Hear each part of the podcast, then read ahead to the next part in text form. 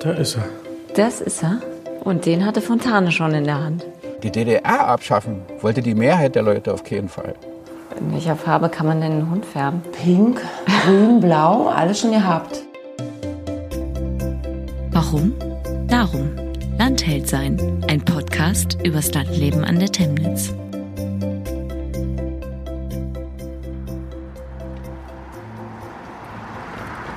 Straßenverlauf von Krenzliner Straße noch drei Kilometer folgen.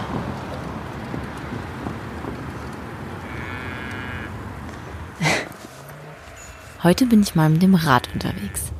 In der Gemeinde Märkisch-Linden im Amt Temnitz suche ich nach interessanten Persönlichkeiten und erfüllten Träumen. Dafür möchte ich nicht nur mit Landhelden sprechen, um die geht es nämlich in diesem Podcast. Ich, Sandra Jütte, begebe mich dieses Mal auch auf die Spuren des Schriftstellers Theodor Fontane und des Architekten Karl Friedrich Schinkel. Beide wurden in Neuruppin, unweit der Temnitz, geboren und verbrachten einige Zeit in Krenzlin. Schinkel, weil seine Schwester Sophie um 1800 mit dem dortigen Pfarrer verheiratet war. Und Fontane ging einige Jahre später bei den Gutsbesitzern der Familie Scherz ein und aus. Ach, da ist auch das Gutshaus. Fontane widmete Krenzlin in seinen Wanderungen durch die Mark ein ganzes Kapitel. Darin beschreibt er auch die Kirche, deren Dach 1973 einstürzte und einen Abendmahlskelch, dessen Gold Kranke heilen konnte. So zumindest glaubten es, laut Fontane, damals die Dorfbewohner. Gibt's den noch? Es gibt den noch und wir müssten mal etwas suchen, wo er denn stehen kann. Also ich habe einen Verdacht. Aber das Predigerhaus gibt's eigentlich gar nicht mehr, oder? Das Predigerhaus, das Fontane kannte, gibt es nicht mehr. Es gibt ein paar Meter entfernt davon einen Neubau. Also so neu ist der eben auch schon nicht mehr. Das ist Alexander Stojanovic. Er ist der neue Pfarrer in der Gesamtgemeinde Temnitz. Bevor wir uns auf die Suche nach dem Kelch machen, besichtigen wir die Kirche. Die wohl einzige Freiluftkirche im Amt Temnitz. Ja. Wenn man es nicht wüsste, würde ich denken, es ist eher so ein Innenhof. Von dem, was Fontane und Schinkel bei ihren Besuchen in der Krenzliner Kirche wohl vorfanden, sind nur noch die Außenmauern da. Und der Turm samt Glocke ist noch intakt.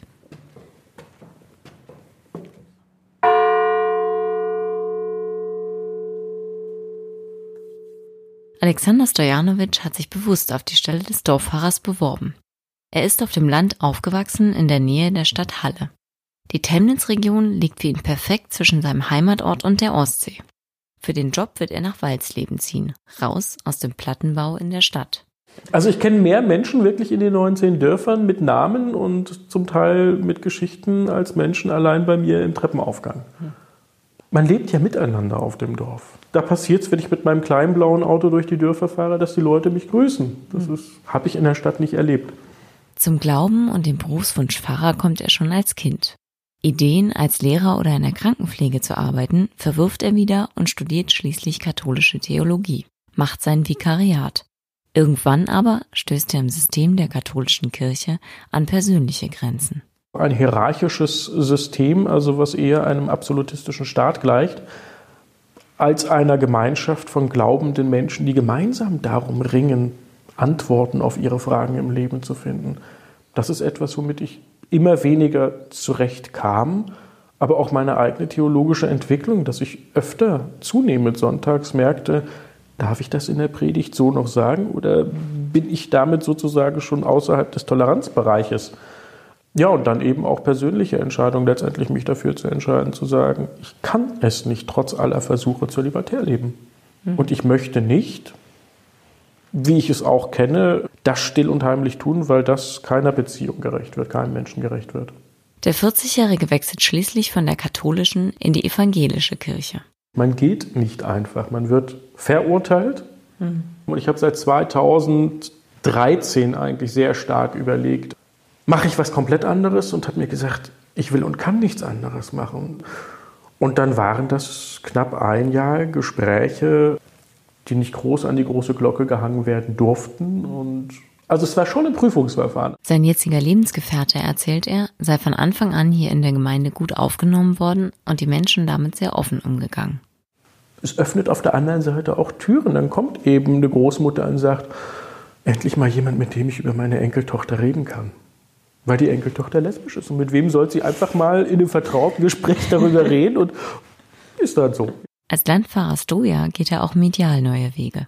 Manche Predigten veröffentlicht er als Audiodateien und seit neuestem auch als Videos im Internet. Von den Zahlen her merke ich, das wären von dem, was normalerweise sonntags in den Gottesdienst kommt, ist es vier bis fünfmal so viel. Ach, und die Leute melden sich zurück und sagen, das sind keine 20 Minuten, aber es ist schön, wenn wir sagen, wir gehen sonntags mal nicht in den Gottesdienst, weil er weiter weg ist. Vorm Frühstück liegt Handy auf dem Tisch und dann haben wir da unsere 20 Minuten Andacht und das ist eine Kirche, die zu unserer Gemeinde gehört. Apropos besonders, da war doch noch was mit einem goldenen Abendmahlskelch. Jetzt bin ich gespannt.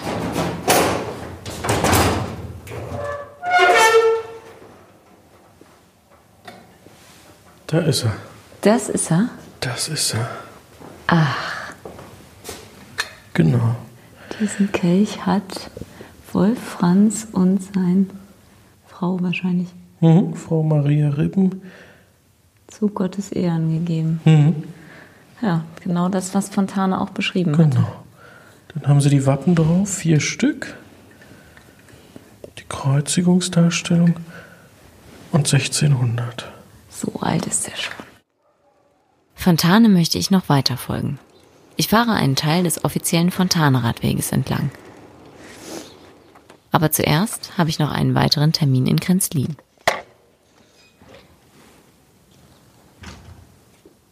Hallo. Tag. Also ich bin Matthias, wenn es geht. Ja, ich bin Sandra. Ja, okay. Wollen wir reingehen? Sehr gerne.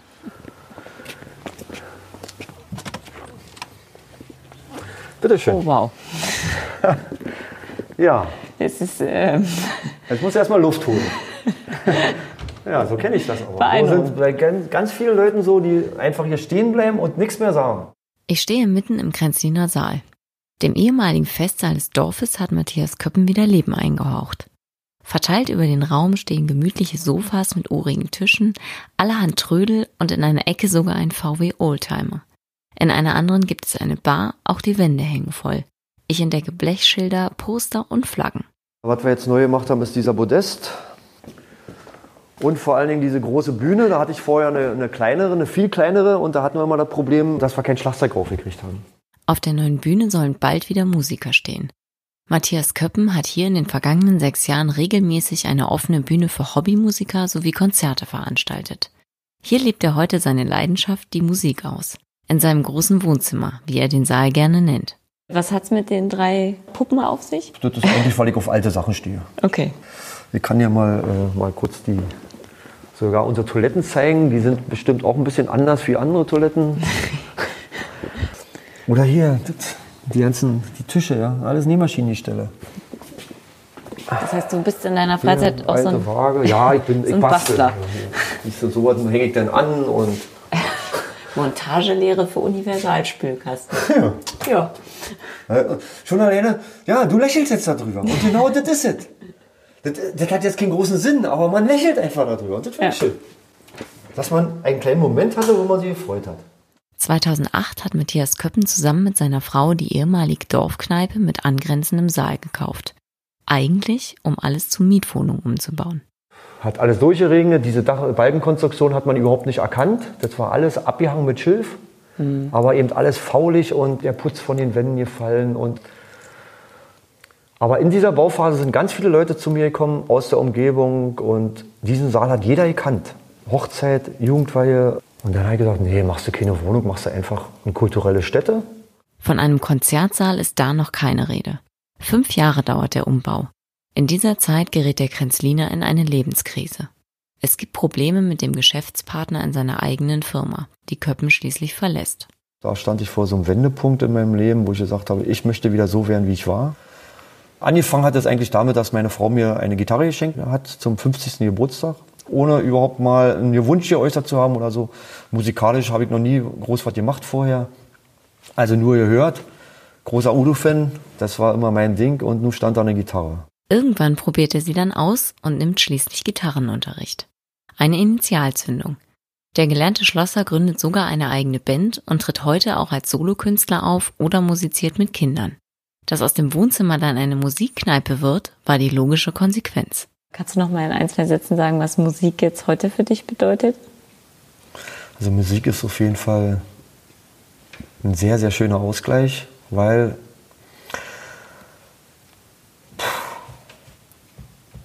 also wenn ich Musik mache, dann ist, ist alles weg.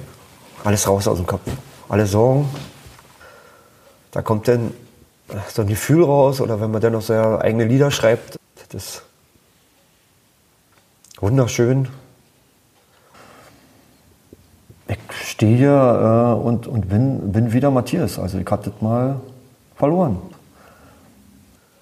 Und ich möchte, dass Leute hier reinkommen, die sich freuen darauf, die vielleicht auch ein Problem haben. Und in meinem Flyer stand ja auch immer, du wirst mit einem Lächeln oder glücklich herausgehen. Ja. Dieses Glücksgefühl ist für ihn wichtiger als Geld. Deshalb sind die Eintrittspreise moderat, wenn seine Frau hinter dem selbstgebauten Tresen steht und er bei einer Veranstaltung auch mal eigene Songs singt. Der Juniorchef sagt, ich soll mich seinen Augen sind nur Dollarzeichen. Mach den Scheiß doch allein, ich muss jetzt zum Tutti Kakasee. Mit einer Meerjungfrau nackig baden gehen. Ich wollte schon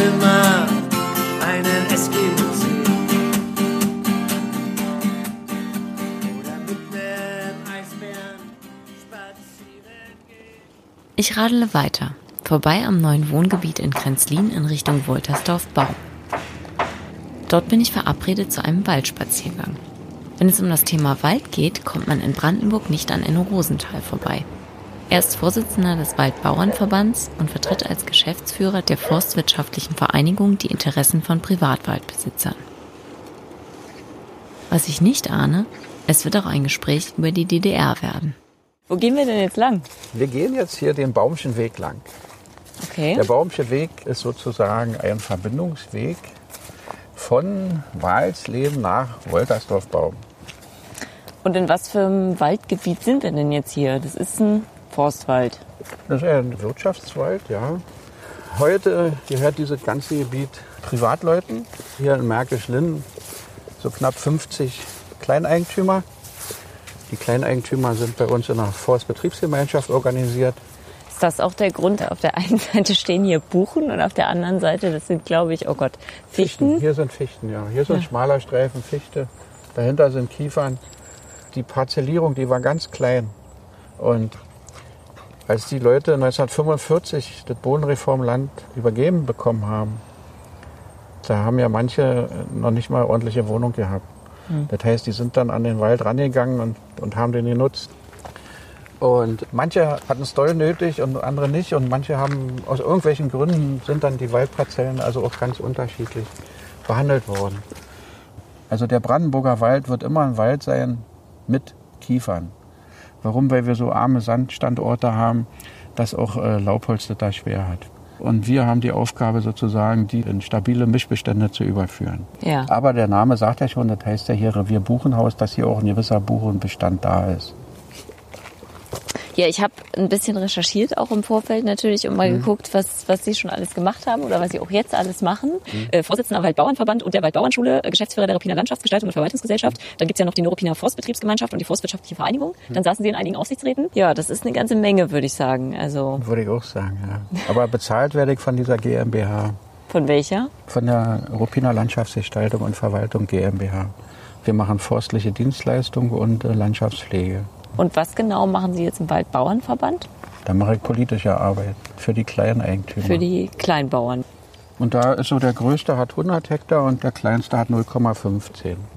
Und die Forstbetriebsgemeinschaft ist der wirtschaftliche Unternehmer, der sozusagen diese ganze Forstwirtschaft mit all ihren Facetten von Waldbau über Waldschutz bis Holzverkauf alles organisiert und durchführt. Verbringen Sie mehr Zeit im Büro oder im Wald? Ich muss leider im Büro sitzen, weil so viel zu regeln ist einfach, so viel Kram. Wo wohnen Sie eigentlich? In St. Joing. Das ist ja auch Märkisch-Linden. Ich hatte auch schon mal eine Bewerbung fertig gemacht in dieser Wendezeit für den Westen oder so. Bin da, ah, die ich wieder weggeschmissen. Nein, wir müssen hier unseren Mann stehen. Sie sind studierter Ingenieur für Forstwirtschaft. Forstwirtschaft, hm, Ah. Und wie kommt man denn da drauf? Ähm, Wie ja, ich Förster wer- geworden bin. Mein Großvater war im Krieg. Der ist aber 1948 aus der Gefangenschaft entlassen worden, aus amerikanischer. Und er wollte immer selbstständig sein. Und da hat er als selbstständiger Fuhrunternehmer Holz gefahren. Ab 63, 64 kann ich mich schon erinnern, dass ich auf diesen Pferdewagen saß und mit meinem Großvater hier in diese Wälder fuhr und der hier Holz aufgeladen hat. Da ist mein Berufswunsch also schon unheimlich früh entstanden. Und äh, wir waren aber ganz normale Menschen, also ohne Beziehung oder so. Deshalb äh, der ganz normale Werdegang. Gelernt, Forstfacharbeiter in Kunsterspring hier, dann als Waldarbeiter gearbeitet. Und irgendwann kam der Direktor und hat vier Schnäpse bestellt, also für sich, für meinen Chef, meinen Brigadier und für mich. Und dann hat er, ja, hat er mit mir angestoßen und äh, auf meine Delegierung zum Studium. Das war wirklich, das war einer der schönsten Momente meines Lebens. Ja. tatsächlich. Also wirklich so ein Traum gewesen. Da bin ich, äh, da bin ich zu meiner Berufung sozusagen richtig gekommen. Und mich freut einfach, dass ich das mit, mit Wald, mit, mit Bäumen und mit Menschen zu tun habe. Und ich hatte dann halt das Glück, dass wir also ein paar schöne Jahre hatten bis 89. Hier im Buchenhaus, forstlich, jachtlich, waldlich. Ja, und dann war plötzlich äh, der 9. November, wir machten gerade Yacht und die Frauen kamen an, gerannt und wir müssen nach Berlin, wir müssen nach Berlin. Die Mauer ist offen Die Mauer ist und wir waren völlig entsetzt und meinten, naja, also äh, wir machen erstmal unsere Yacht zu Ende und dann, dann gucken wir mal. Aber letztendlich äh, haben wir das dann zur Kenntnis genommen, Haben Sie damit gerechnet? überhaupt nicht. Also ich meine, wir haben jetzt Nein, gerade uns ist die Einheit hier geschenkt worden. Wir hier in der Provinz sozusagen, wir haben nicht damit gerechnet, niemals. Und, und hätte man damals eine Abstimmung gemacht im Oktober 89, ich wette, dass die Mehrheit der Bevölkerung für eine bessere DDR gestimmt hätte. Aber die DDR abschaffen wollte die Mehrheit der Leute auf keinen Fall. Es gab ein paar Aktivisten, vor denen ich mich bis zum Fußboden verneige, weil die wirklich Rückgrat und Charakter und auch Weitsicht bewiesen haben, die gesehen haben, dass dieses System im Grunde nicht reformierbar ist. Aber wir als Mehrheit haben das damals nicht gesehen. Jedenfalls habe hab ich mich dann sofort gesagt, äh, jetzt musst du die Politik erstmal sein lassen, sondern habe gesagt, du musst dich jetzt auf den Wald konzentrieren und eine wirtschaftliche Grundlage erstmal schaffen. Weil nur Wirtschaftskraft schafft Freiheit. Und äh, dann habe ich mich also darauf konzentriert, dass wir also vorwärts müssen. Ab Januar, am 1. Januar Wochenende noch, kriegten wir Jäger geschickt aus Westdeutschland, die wir führen sollten. Auf Yacht, die sollten Hirsch schießen. Das hat mich ja maximal angekotzt.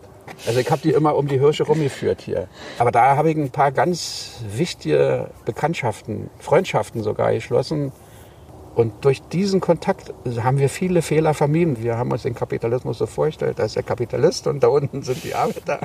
Und der Kapitalist, der raucht dicke Zigarren und fährt teure Autos und die Arbeiter, die malochen. Sie waren also aktiv in der SED. Ja, absolut. Ich war überzeugt. Mein Vater, der stammt aus Pommern, aus ganz einfachen Verhältnissen. Für den war sozusagen der Glaube an den Arbeiter- und Bauernstaat tief verankert. Er ist dann später auch in die SED eingetreten. Und ich kann mich noch entsinnen, wie er nach Hause kam und sagte, also, Jungs, wisst ihr, was wir heute beschlossen haben? Wir haben ein Wohnungsbauprogramm beschlossen für Neuruppin von 360 Millionen Mark. Und dass er da mitgewirkt hat als einfacher Arbeiter, das hat ihn geprägt. Und hat mich dann geprägt. Diese Idee, dass es nicht zu dieser Konzentration von dem großen Kapital kommt. Und deshalb war ich aktiv in der SED. Äh, Stasi ist da ja auch so ein Thema. Ja, bei den Grenztruppen äh, wurde ich von der Stasi angeworben. In welchem Jahr war das? Das war 79. Ich war 19. Nee, ich war schon 20. Mein Geburtstag stand an und da habe ich im Grenzdienst einen Hasen geschossen. Diesen Hasen habe ich für meine Freunde von der Küchenfrau zubereiten lassen. Und irgendwann kam dann noch dazu, dass wir dann gerade Politunterricht hatten und da ich, ist mir der Satz rausgerutscht, dass wir jetzt ja eigentlich nur noch Rucksackkommunisten haben und die guten Kommunisten zu Adolfs Zeiten sozusagen umgebracht wurden. Und dann musste ich irgendwann antreten und dann habe ich gedacht, also geht um den Hasen und um meinen Politunterricht. Das wusste ich aber gar nicht, dass das alles gar nicht der Grund war, sondern meine Oma durfte 1979 zum ersten Mal im Westen fahren mit meinem Großvater. Und da hatte ich die gebeten, dass er mir das Buch mitbringt, die Alternative hieß das. Und deshalb hatten die mich genommen, die haben mir das aber nicht gesagt, ich habe es nicht gewusst. Und dann saß ich nur da, also wurde dann abgeführt da und äh, und dann kam ein ganz netter Mensch. Und dann hat der gesagt, Enno, weißt du was, mach bei uns mit. Wir brauchen solche Leute wie dich brauchen wir. Ja, und dann habe ich da unterschrieben. War ein Fehler. Über was genau haben Sie denn Berichte verfasst? Willst du das alles wissen? Nee, nicht alles. Die grobe Linie ist so. Also bei den Grenztruppen war das klar. Also da hing es darum, wenn einer äh, sich so hin bewegt hätte, dass die Gefahr bestanden hätte, dass der abhaut, dann war das für mich ein Grund zu sagen, damit nicht Kameraden gefährdet werden, werden und so, dass ich da also verfasse. Dann war ja die Armeezeit zu Ende und dann wollten die ja unbedingt mit mir weitermachen. Ich sage, ich will hier nicht Gummiohr hier für die normale Stasi-Scheiße sein. Sagt er, nee, machen wir ja nicht. Wir sind ja hier mit dem Ausland. Also ging es dann darum, Spione zu finden, um es kurz zu machen. Dann habe ich auch ein schönes Revier gekriegt, direkt an der Grenze. Also wollten sie mich erst hauptamtlich werben, das habe ich nicht gemacht. Und ja, da habe ich schon mit mir gehadert und die Idee war, wie kommst du jetzt aus dieser Nummer irgendwie raus? Dann war ich ja frisch verheiratet und die Frau wusste das nicht. Dann gab es aber Gerüchte und dann habe ich gemeldet, also ich bin jetzt enttarnt, also ihr könnt jetzt sowieso alles vergessen. Aber das hat alles nicht gewirkt. Und dann habe ich das so eingerührt, alte Bekannte und so, und dann wurde ich praktisch in meine alte Heimat zu diesem Revier, bin ich dann gekommen. Bedingung war, neu unterschreiben für die Stasi, Parteisekretär machen und Yachtleiter machen. Und dann kam ja dieses Ganze mit den, mit den Übersiedlern, die Ausreiseanträge. Und dann habe ich eigentlich immer geschrieben, dass sie die ausreisen lassen sollen. Weil das hat ja keinen Sinn. Ein Mensch, der hier nicht mehr leben will, sollen sie, sollen sie die ausreisen. Und was ich sehr bedauere, genau diese Berichte waren dann nicht mehr in der Akte. Also jetzt vor zehn Jahren habe ich selber einen Antrag gestellt auf Akteneinsicht. Und dann habe ich erst rausgekriegt, wie die ganze Sache anfing. Und ehrlich gesagt, wenn ich gewusst hätte, was ich jetzt weiß, dass die meine Oma, die hätten nicht einen Strich von mir gekriegt. Äh, es, es gehört alles zu meiner Biografie. Alles. Aber ich würde jetzt hier nicht so stehen, wenn ich das nicht alles so gemacht hätte. Was mich besonders schmerzt, die Konkurrenten innerhalb der Partei haben mich deshalb rausgeext. Die politische Karriere hat Enno Rosenthal später nachgeholt. Einige Jahre saß er im Kreistag. Ich glaube, dass ich ein ganz guter Politiker geworden werde. Aber dann würde wahrscheinlich was fehlen. Ja, ich bin froh. Also eigentlich, damals haben sich alle gewundert. Ich habe ja mal für das Europaparlament versucht zu kandidieren. Da haben sie mich ja in der Partei, dann bis ich auf Platz 20 oder was. Und, und dann ist es natürlich nicht geworden. Und darüber bin ich eigentlich nicht traurig, weil wenn ich jetzt da in dem Parlament gesessen hätte, ich hätte was bewegt. Aber hier hätte ich nichts bewegen können. Nach dem kleinen Waldausflug setze ich meine Radtour fort. Fontanrad. Oh, Radweg nach Werder. Mal acht Kilometer sind wir schon fast gefahren. Ich glaube, die Straße gab es zu Fontanes Zeiten noch nicht. In Werder, wo Fontane übrigens nie war, muss ich zunächst etwas suchen, finde dann aber in einem Vorgarten doch mein nächstes Ziel. So. Bienes Hundesalon. Licht brennt auch.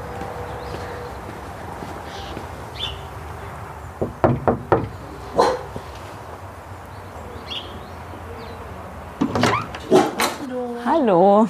Na, wer bist du denn? Die Bonnie. Kommen Sie rein. Vielen Dank. Sabine Hinz hat ihren Hundesalon auf dem eigenen Hof. Heute Kunde Michel, bei dem etwas Fell runter soll. Seine Rasse kann ich bis heute nicht aussprechen, zum Glück aber sein Herrchen.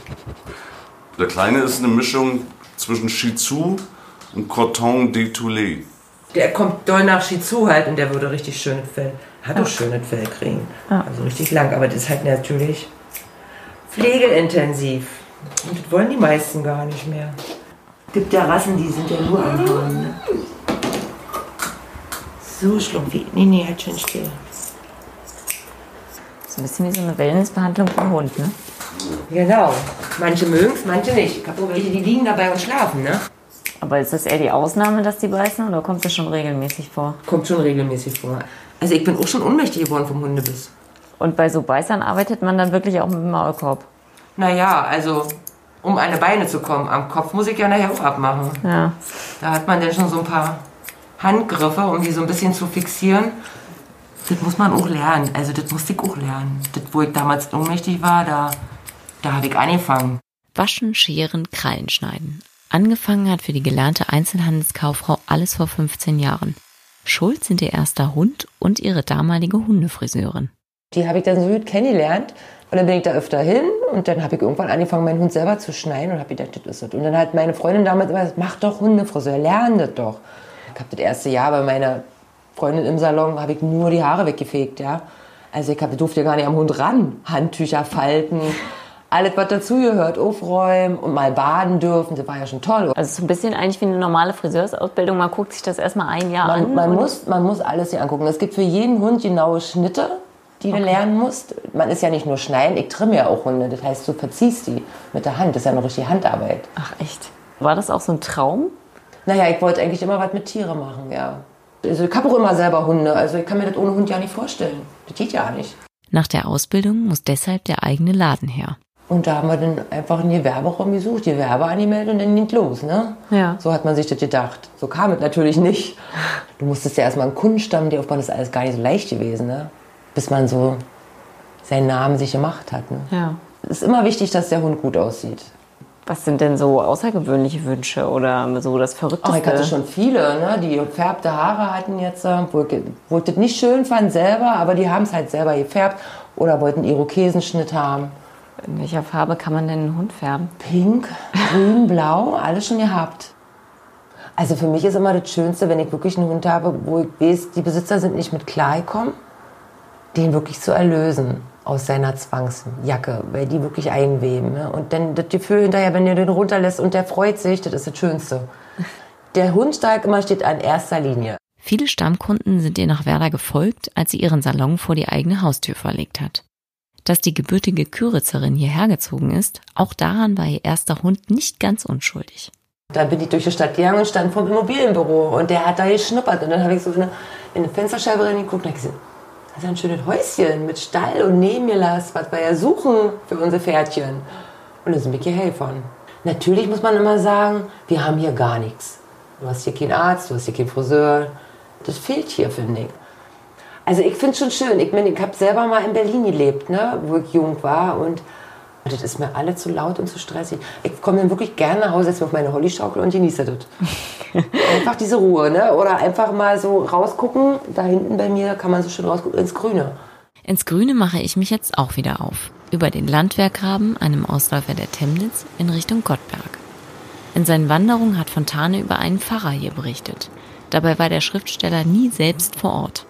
In der Kirche gibt es dafür eine echte Hollenbach-Orgel zu entdecken, die aktuell aber restauriert wird.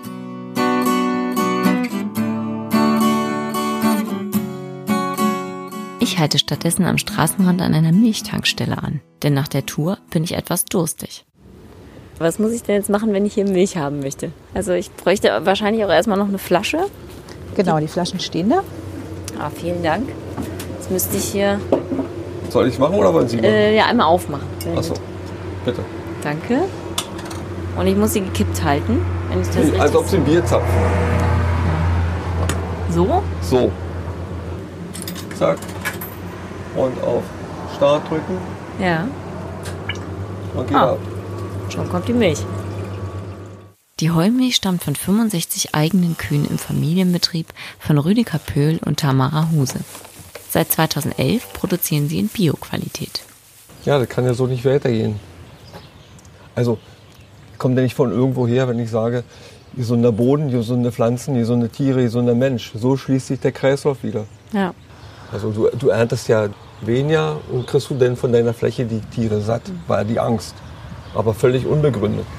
Was macht denn für Sie Gottberg aus? Das ist Heimat. Und wenn Sie jetzt doch mal hier wegziehen müssten, was würden Sie als erstes vermissen? Geben Sie mir einen Grund. Also Landwirtschaft, ein Leben ohne Landwirtschaft kann ich mir schwierig vorstellen. Jetzt den Beruf an Nagel zu hängen und nichts mehr zu machen oder einen anderen Beruf in der Industrie. Das Arbeiten mit Erde, mit Tieren, das ist für mich schon irgendwo wichtig. Also auch so eine Art ja, Berufung. Ja, kann man so sagen. Und dann darf ich noch helfen, die kleinen Flaschenlämmer auf dem Hof zu füttern. Gleich hast du es geschafft. Gleich. Landwirtschaft ist natürlich ein wichtiges Thema in Brandenburg, generell die Wirtschaft. Aber dazu mehr in der nächsten Folge, wenn ich auf meiner Reise entlang der Temnitz Dabergotts besuche. Danke fürs Zuhören.